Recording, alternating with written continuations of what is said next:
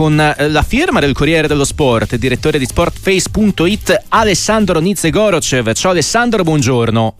Ciao, buongiorno a voi. Anche se per te immagino sia quasi buonasera, no? Visto, ho visto l'orario di sveglia notturno, no? Ecco. Diciamo di sì. Ecco, direi di ripartire no? da, da, quanto stiamo osservando anche noi in studio. Ti, aspe- ti aspettavi queste difficoltà di Djokovic contro Prizmic in questa, in questa partita che si sta rivelando particolarmente lunga e complicata per il serbo?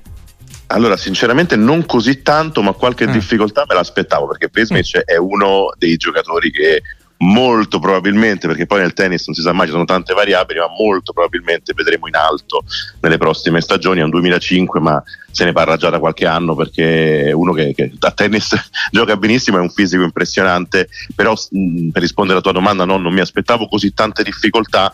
Eh, diciamo che Prismic a metà del terzo quando ha realizzato il break e che ha aizzato la folla probabilmente ha fatto capire che non è ancora molto esperto perché se aizzi la folla contro Djokovic poi Djokovic tendenzialmente reagisce in maniera importante e quindi questa non è stata una grande scelta però eh, sicuramente il primo match slam il primo match del primo slam soprattutto nell'anno, è sempre un pochino complicato all'inizio, soprattutto se affronti un avversario giovane, forte, che non ha nulla da perdere.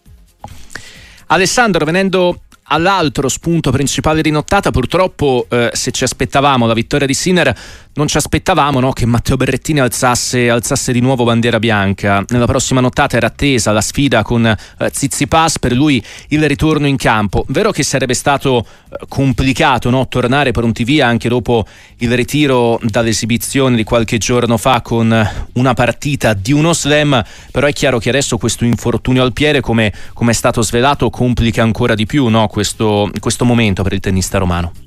Eh sì, ci sono tante notizie negative in questa notizia, ce n'è anche una forse positiva, ma ci arriviamo con calma, nel senso che la notizia negativa è che secondo me lui non, non è al 100% evidentemente, non sta nemmeno così male perché si è allenato tutti questi giorni lui a Melbourne, ha fatto in un paio di circostanze, ci hanno raccontato da Melbourne anche doppia seduta, quindi comunque non sta malissimo.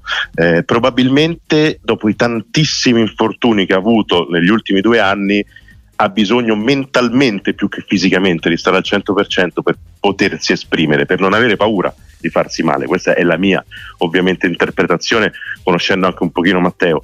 Eh, sicuramente qualcosa di buono nella cattiva notizia c'è, cioè che questo sembra essere un infortunio quasi da sovraccarico. Mm-hmm. Cioè, si è allenato tantissimo lui negli ultimi, nelle ultime settimane, nell'ultimo mese e mezzo e da quello che ho capito ha un problema sotto la pianta del piede, mm-hmm. è un qualcosa che non gli permette di, di muoversi ovviamente al, al meglio e, e, giocare uno slam poi contro Zizipas 3 su 5 eh, ovviamente devi stare non bene, benissimo, quindi ci può stare questa scelta. Adesso bisognerà capire cosa farà, perché? Eh. Perché potenzialmente potrebbe usufruire del ranking protetto se non giocasse fino a marzo eh, quindi potrebbe giocare probabilmente in Wells e Miami in tabellone soffrendo del ranking protetto e questa cosa che per, per chi non lo sapesse ovviamente per gli mm-hmm. ascoltatori se non giochi per sei mesi consecutivi puoi usufruire del ranking che avevi in quel momento quando hai smesso di giocare sostanzialmente per un tot di tornei e quindi entrare nei tabelloni perché ormai è fuori dai 100 quindi uscendo dai 100 non può partecipare a questi big tournament ma per te questa, eh, questa, questa, è la soluzione migliore per te Alessandro, visto che no, alla notizia del ritorno agli Australian Open c'era chi aveva detto sì bene,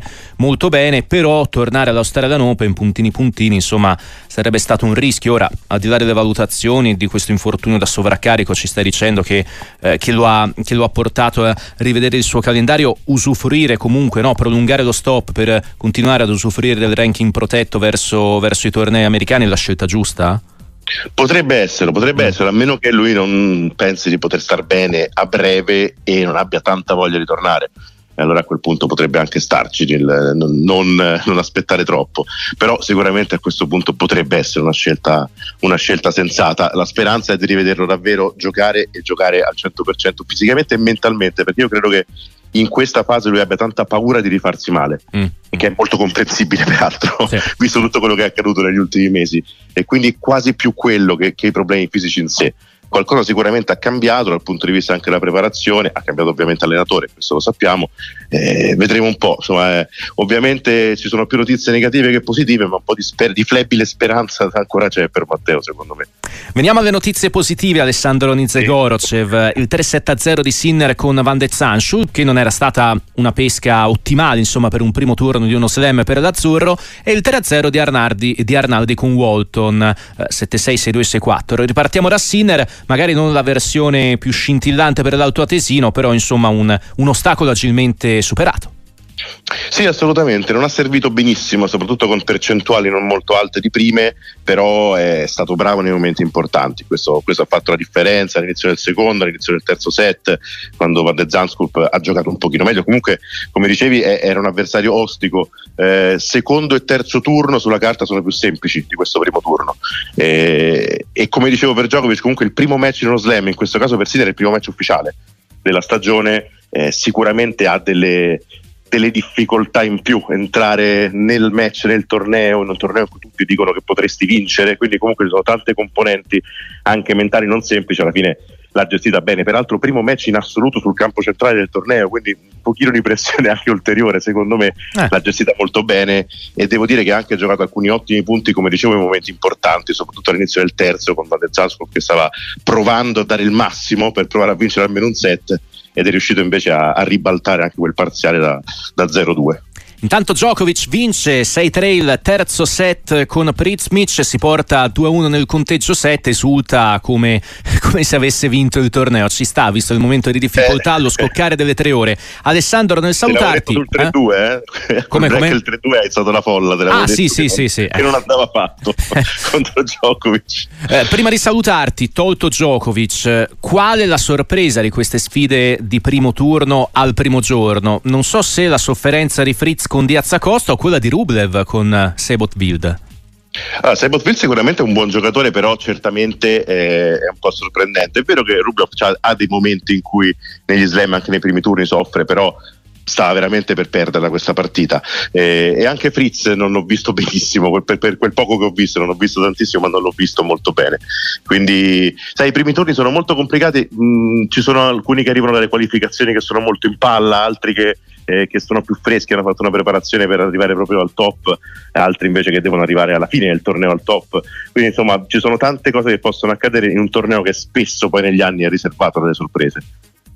Alessandro Nizegorcev, grazie e buon Australian Open. Grazie a voi, buon proseguimento.